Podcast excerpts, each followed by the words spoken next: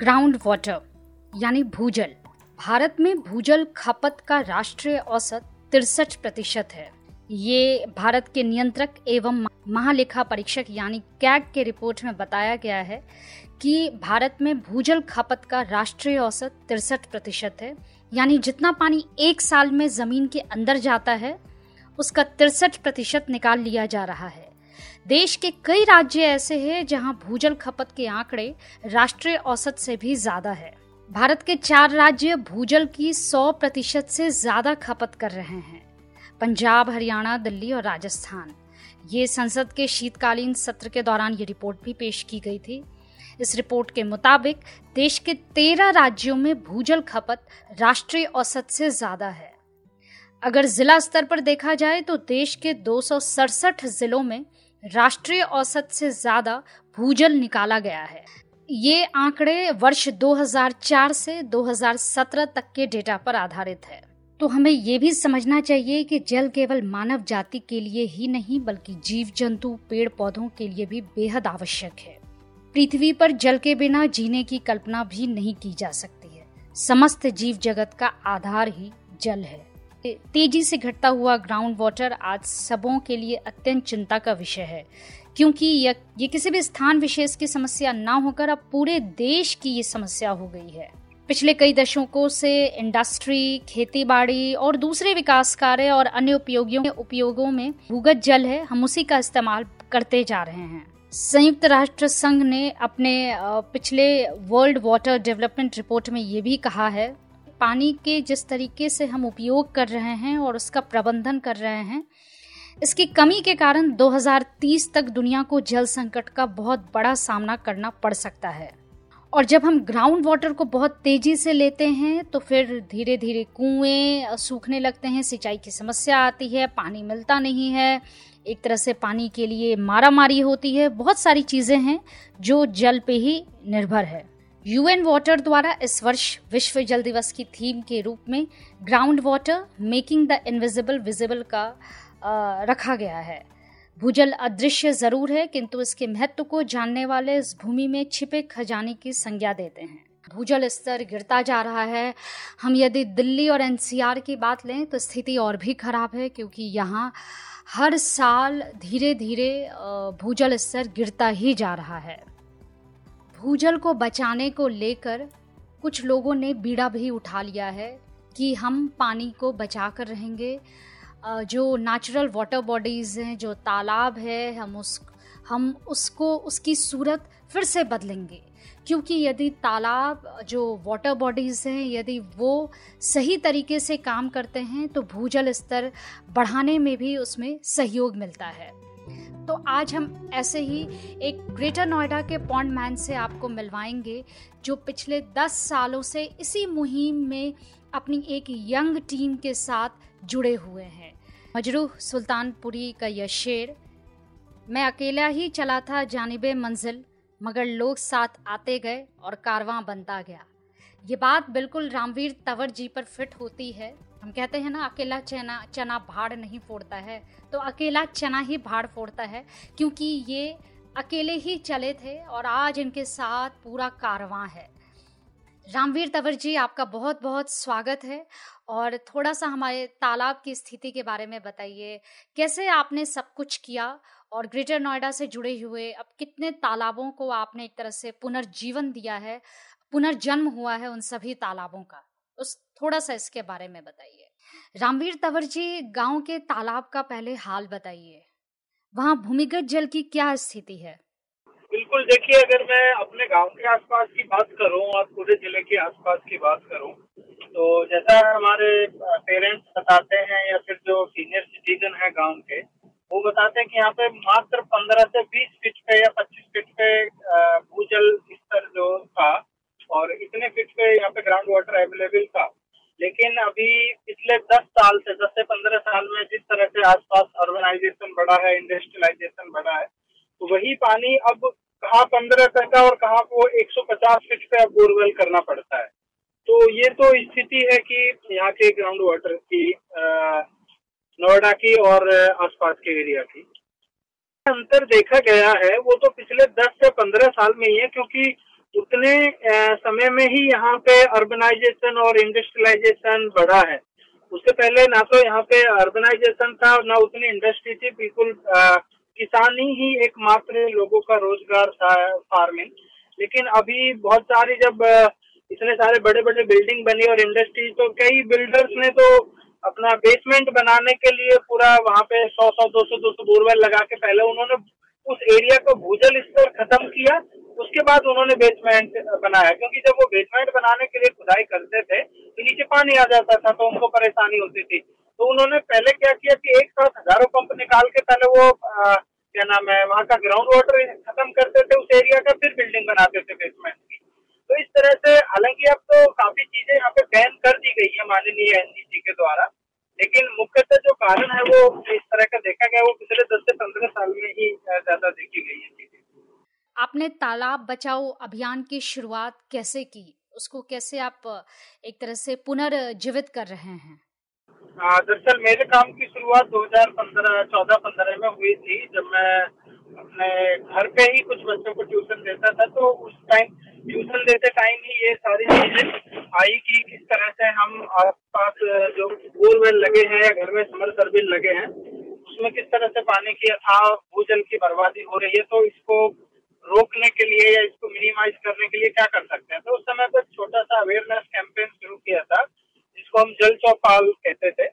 लेकिन वो जल चौपाल धीरे धीरे उसमें हमें भी इंटरेस्ट आने लगा और आगे बढ़ता गया। दूसरे गांव के लोगों को पता चला और यहाँ के प्रशासन को पता चला, तो सभी की तरफ से जब एप्रिसिएशन मिला तो मोटिवेशन बढ़ा।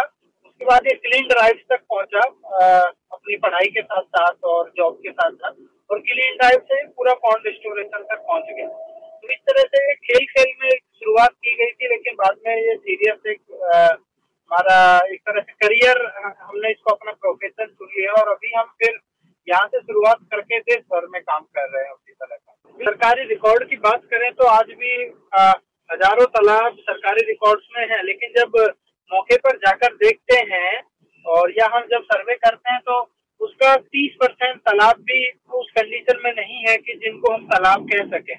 यानी 70% तालाबों पर या तो एंक्रोचमेंट हो चुका है पूरी तरह से, या फिर वो कूड़ाघर बन गए हैं। धीरे धीरे उसमें कूड़ा डालना शुरू किया और वो कूड़ा बन गए।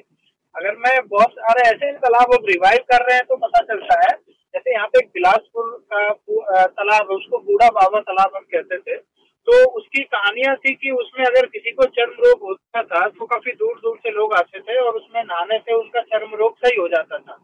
ऐसे करीबन मैं 5 से 10 तालाबों को अभी तक देख चुका हूँ, जो गाँव वाले बताते हैं कि ये तालाब इतना सुंदर था कि इसमें नहाने से चर्म रोग ठीक हो जाता था। लेकिन अगर अभी की बात करें तो जिसको चर्म रोग नहीं है वो नहा ले तो उल्टा उसको हो जाए। तो इस तरह के तालाब यहाँ पे है, तो उनको रिवाइव करना भी काफी मुश्किल का सामना करना पड़ रहा है, क्योंकि 10-10, 20-20 फीट तक उनमें कचरा जमा हुआ है।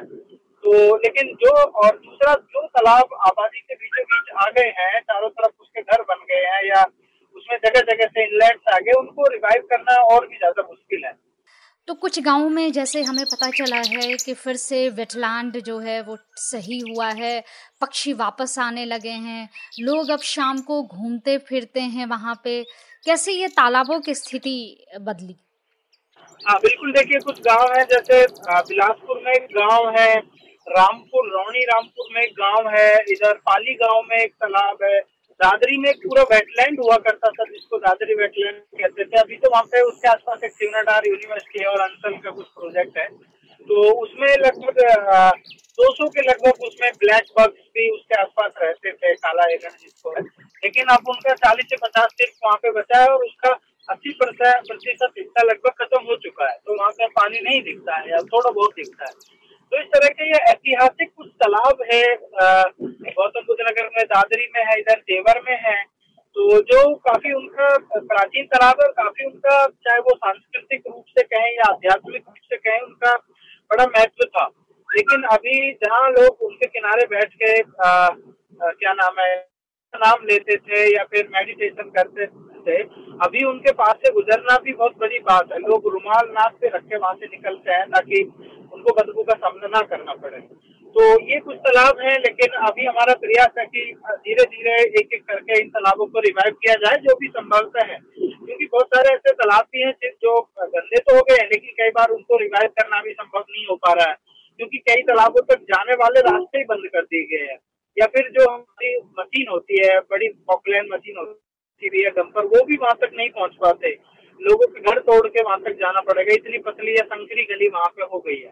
तो ये कुछ चैलेंज है कि तालाबों को रिवाइव, कुछ तालाबों को रिवाइव करना बहुत ही मुश्किल हो गया, लेकिन जो संभव हो पाएंगे उनको हम करने की कोशिश में लगे हुए हैं। तो पूरा प्रोसेस क्या है, कैसे आप तालाब की सफाई करवाते हैं?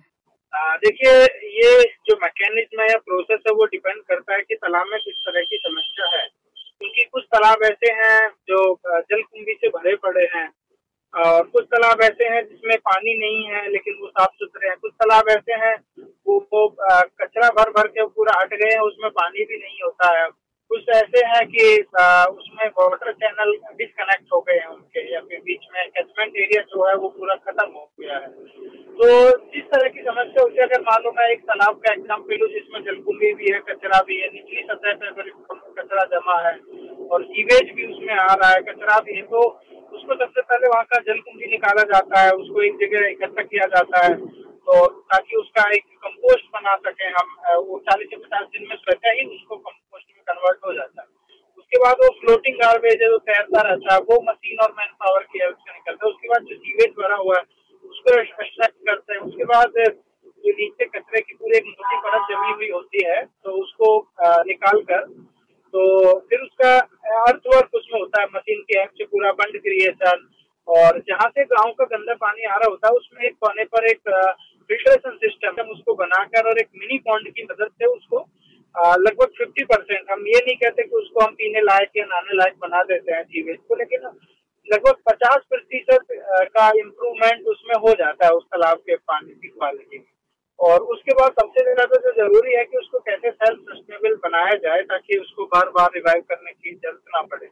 तो उसके लिए कुछ फिश फार्मर्स, कुछ जो लोटस फार्मिंग करने वाले लोगों को मोटिवेट करके, उनको ट्रेन करके, एंगेज करके, ताकि उसके मेंटेनेंस की कॉस्ट भी निकलती रहे उनकी इनकम से और वो उसको मेंटेन करते रहे। ये 5-7 सालों में रामवीर तंवर जी ने लगभग 10, इनके नेतृत्व में 10 से 14 तालाबों की सफाई हुई है और वो सभी तालाब फिर से पशु पक्षी, मनुष्यों को और बाकी जितने हमारे बायोडाइवर्सिटी में और भी जीव हैं वो सभी को आमंत्रित कर रहे हैं।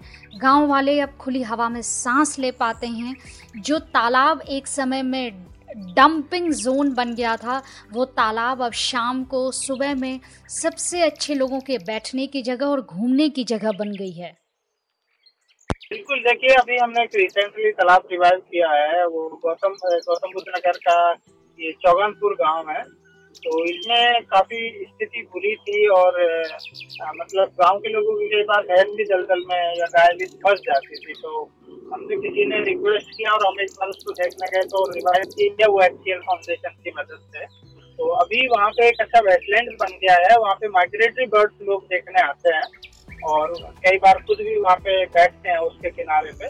तो एक ऐसा ही कोट गाँव है, उसको भी हम इसी तरह से एक वेटलैंड बनाने में लगे हुए हैं, और रामपुर गाँव है एक, उसमें भी वेटलैंड हम बना रहे हैं। तो इस तरह के है कि जिसमें वेटलैंड बन सके ताकि तालाब एक सिर्फ स्विमिंग पूल की तरह ना दिखे, उसमें बायोडाइवर्सिटी इकोसिस्टम डेवलप हो सके जहाँ पे रेप्टाइल्स, हनी बीज और ये बटरफ्लाइज या लिजार्ड, ये सारे चीजें भी एक साथ रह सके और उस तालाब का, उस नेचुरल रिसोर्सेज का आनंद ले सके।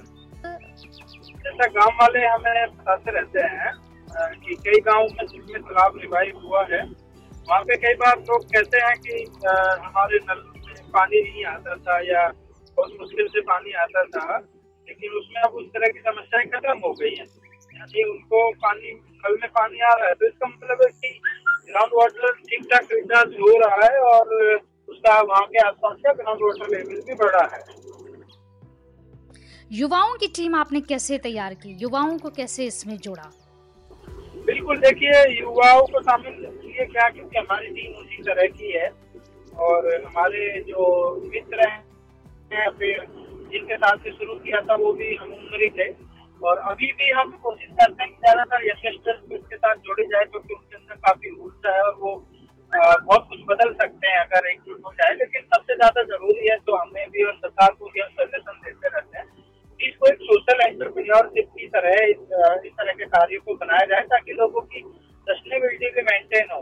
इसको एक इस तरह के दान दया का कार्य इसको ना समझा जाए क्योंकि ताकि लोग अपने घर को ना चला पाए इस काम करने के चक्कर में। उनसे एक अच्छी इनकम भी हो, मतलब जो जैसा एक जॉब करने वाला इंजीनियर कमाता है वैसे ही एक शराब को रिवाइव करने वाला या रिवाइव करने वाले जब लोगों को सस्टेनेबिलिटी मेंटेन होगी तो वो दूसरे फील्ड के कामों को छोड़ के इसमें करेंगे।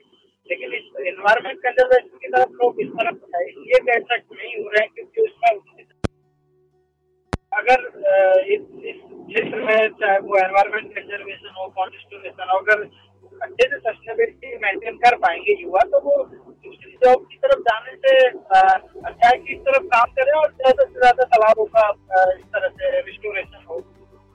रामवीर तंवर जी, जल चौपाल से सबको जागरूक करते रहते हैं और जल चौपाल में अलग अलग विषयों पर पानी के प्रबंधन को लेकर बात करते रहते हैं। दोस्तों, रामवीर तंवर जी ने एक बहुत अच्छी युवाओं की टीम इसके लिए बना रखी है जो वीकेंड में इनके साथ काम करती है, क्योंकि बहुत सारे यंगस्टर्स जो है वो स्कूल कॉलेजेस जाते हैं लेकिन और ऑफिसेस जाते हैं, लेकिन वीकेंड में ये सबको एक अच्छा मिशन के तौर पे मिल गया है। तो हमारे साथ पूजा जुड़ी हैं जो इसी तालाब को पुनर्जीवित करने में रामवीर जी का साथ दे रही हैं। तो हम बात करते हैं। पूजा, बताइए कैसा लग रहा है आपको, कैसा लगता है आपको और कैसे करती हैं, थोड़ा बताइए इसके बारे में अपना experience. Hello Saumya, thank you so much for inviting me on this podcast. मेरा नाम पूजा विधूड़ी है, मैं उत्तर प्रदेश के जिला बुलंदशहर से हूँ और मैंने बैचलर इन कॉमर्स किया है फ्रॉम गार्गी कॉलेज और बाय प्रोफेशन मैं एक काउंसलर हूँ और सर के साथ जुड़े हुए अभी मुझे 3-4 महीने हुए हैं। पहली बार मैंने सर को टेड टॉक्स पे सुना था, उसके बाद एक टॉक शो में सर को मैंने फेस टू फेस मिली और वहाँ मैंने सर को बताया था कि सर मुझे आपके साथ जुड़ना है क्योंकि I am very much inspired by your thoughts. और वो यही कि काफ़ी कनेक्शन मुझे लगा था कि हम कहीं ना कहीं नेचर को अब उस नज़रिए से नहीं देखते हैं जैसे हम पहले देखते थे। हम नेचर को पूजते थे, nature was the only hope we had in the past, यही एक रियलिटी थी। तो इस पर ही हम काम करते हैं तो अच्छा लगता है। ट्री प्लांटेशन करते हैं तो अच्छा लगता है। जो गंदी हालत है तालाब की, नदी नालों की, उन्हें देखते हैं तो बुरा लगता है कि हम क्या पहुंचा रहे हैं अपनी नेक्स्ट जनरेशन से। ये तो फ्यूचर हम उन्हें दिखाना चाहते हैं कि देखो ये हम ऐसे उसमें से आए हैं। हम भी तो चाहते हैं ना कि जो चीज़ हम देख पा रहे हैं वो कहीं ना कहीं हमारे बच्चे या नेक्स्ट जनरेशन भी देखे। तो इसी थॉट के साथ काम करते हुए अच्छा लगता है और यही मेरी इंस्पिरेशन है जुड़ने के लिए सर के साथ। देखिए, उसके बारे में भी जो जल चौपाल हमारे इनिशिएटिव है तो उसके माध्यम से इन्हीं सब टॉपिक पे मुद्दों पर वहाँ पे बात होती है जब हम चाहते हैं, जैसे वो आरओ के निकलने वाले पानी की बात हो या जो इरिगेशन में फ्लड इरिगेशन के वजह से जो पानी बर्बाद होता है, उस तरह के टॉपिक पे भी हम जागरूक करने की कोशिश करते हैं और बात करते हैं। और लेकिन इतनी बड़ी आबादी है तो बड़े कैंपेन्स की जरूरत है और सरकार को भी इस तरह के कैंपेन्स को मोटिवेट करने की जरूरत है। आगे की क्या योजना है, कैसे करना चाहेंगे इन सब चीजों को? अभी तो विचार है कि इसको जैसे अन्य जिलों में या अन्य राज्यों में इसको रेप्लिकेट किया जाए और क्योंकि एक फॉन्डमैन से काम नहीं चलेगा तो हम चाहते हैं कि इस तरह से कुछ यूनिवर्सिटीज के साथ टाई अप करके या इस तरह से इंस्टीट्यूशन के साथ टाई अप करके और सारे जल रक्षक या फॉन्डमैन बनाए जाए गांव-गांव में या विलेज सर्विस, ताकि जो अपने अपने एरिया में इस तरह के खराब हो चुके पॉन्ड्स को रिवाइव करने के लिए आगे आए। और दूसरा कि इस तरह से सरकार को भी हम कोशिश कर रहे हैं कि सरकार के साथ मिलकर इस तरह के वाटर बॉडीज के लिए एक अलग से पॉलिसी बनाई जाए, एक अलग ही प्राधिकरण बने ताकि जो रिवाइव करना चाहते हैं उनको परेशानी ना हो एनओसी लेने में या फिर डॉक्यूमेंटेशन काम करने में। तो अभी उसी तरह इसी तरह के आगे प्लान करने का काम है कि डॉक्यूमेंटेशन और सरकारी स्तर प्लस और ज्यादा इस तरह के युवाओं को जोड़कर इसको नेशनल और इंटरनेशनल लेवल पर एप्लीकेशन करना। हम लोगों का देखो दोनों तरह का है, कुछ लोग सपोर्ट भी करते हैं, एप्रिशिएट करते हैं, कुछ लोग क्रिटिसाइज भी करते हैं, तो लेकिन हम लोगों की पावर है कि हम यहाँ तक इस कैंपेन को लेके पहुंचे हैं। उन्हीं की सपोर्ट का ये नतीजा है। लेकिन हम लोगों को क्योंकि सभी की दिनचर्या बड़ी भागदौड़ वाली है, इसी हम कोशिश कर रहे हैं कि सबको संतुलन बना के सबको इस तरह के कार्यों में जोड़े, जैसे वो वीकेंड में या कभी त्योहार के अवसर पर इस तरह के काम में वॉलंटियरली श्रमदान के रूप में अपना भागीदारी निभाता। बहुत बहुत धन्यवाद रामवीर तंवर जी। विश्व जल दिवस के मौके पर हम कहना चाहते हैं कि देखिए साल में एक दिन विश्व जल दिवस मना के या उस दिन कुछ एक्टिविटी करके हम बहुत कुछ नहीं बदलाव कर सकते। हमें प्रत्येक दिन को विश्व जल दिवस मानकर उस तरह आगे बढ़ना पड़ेगा और अपने जीवन में उसी तरह के कुछ चेंजेस को लाकर और कुछ बेस्ट प्रैक्टिसेस को अपनाकर फ्यूचर में होने वाली वाटर क्राइसिस को हम इग्नोर कर सकते हैं या टाल सकते हैं। तो रामवीर तंवर जी जैसे बहुत सारे लोग हमारे बीच हैं और हम में से कोई भी एक हो सकता है, क्योंकि जैसे उन्हीं के शब्दों में कि हर जिले हर गांव में एक पॉन्ड मैन होना चाहिए, क्योंकि एक एक गांव में बहुत सारे तालाब हैं जो लोग खुद मिलके अपने तालाब को पुनर्जीवित कर सकते हैं। इसके लिए किसी की ज़रूरत, किसी की मदद की ज़रूरत नहीं है। तो उम्मीद करते हैं आप भी अपने गांव के तालाब का बीड़ा उठाएंगे, एक छोटी सी कोशिश करेंगे। सभी युवा, सभी बच्चे, युवा, बुजुर्ग मिलकर इस मुहिम को साथ लेंगे, क्योंकि आने वाले समय में पानी का संकट बहुत गहराता जा रहा है और हमारी यही कोशिश होगी इस कार्यक्रम सबके माध्यम से जन जागरण भी सबों के बीच में फैलाएं। तो आप सभी को शुभकामनाएं और अपनी कहानी, यदि आप भी तालाब की कोई मुहिम के साथ जुड़े हुए हैं और आप भी रामवीर तंवर जी से बहुत प्रेरित हैं, जुड़ना चाहते हैं, कुछ कहना चाहते हैं, तो मुझे ईमेल करें voice.vibescommunity@gmail.com। बहुत बहुत धन्यवाद आप सभी का। आप हमें इंस्टाग्राम, ट्विटर और फेसबुक पेज पर भी फॉलो कर सकते हैं। आप सभी का बहुत बहुत धन्यवाद। चलती हूँ, मिलेंगे फिर अगले एपिसोड में एक ऐसे ही जल रक्षक की कहानी के साथ, जिन्होंने सभी को प्रेरित किया और जल बचाने की मुहिम में जुटे हुए हैं। सुनते रहिए वॉइस वाइब्स कम्युनिटी पॉडकास्ट। धन्यवाद।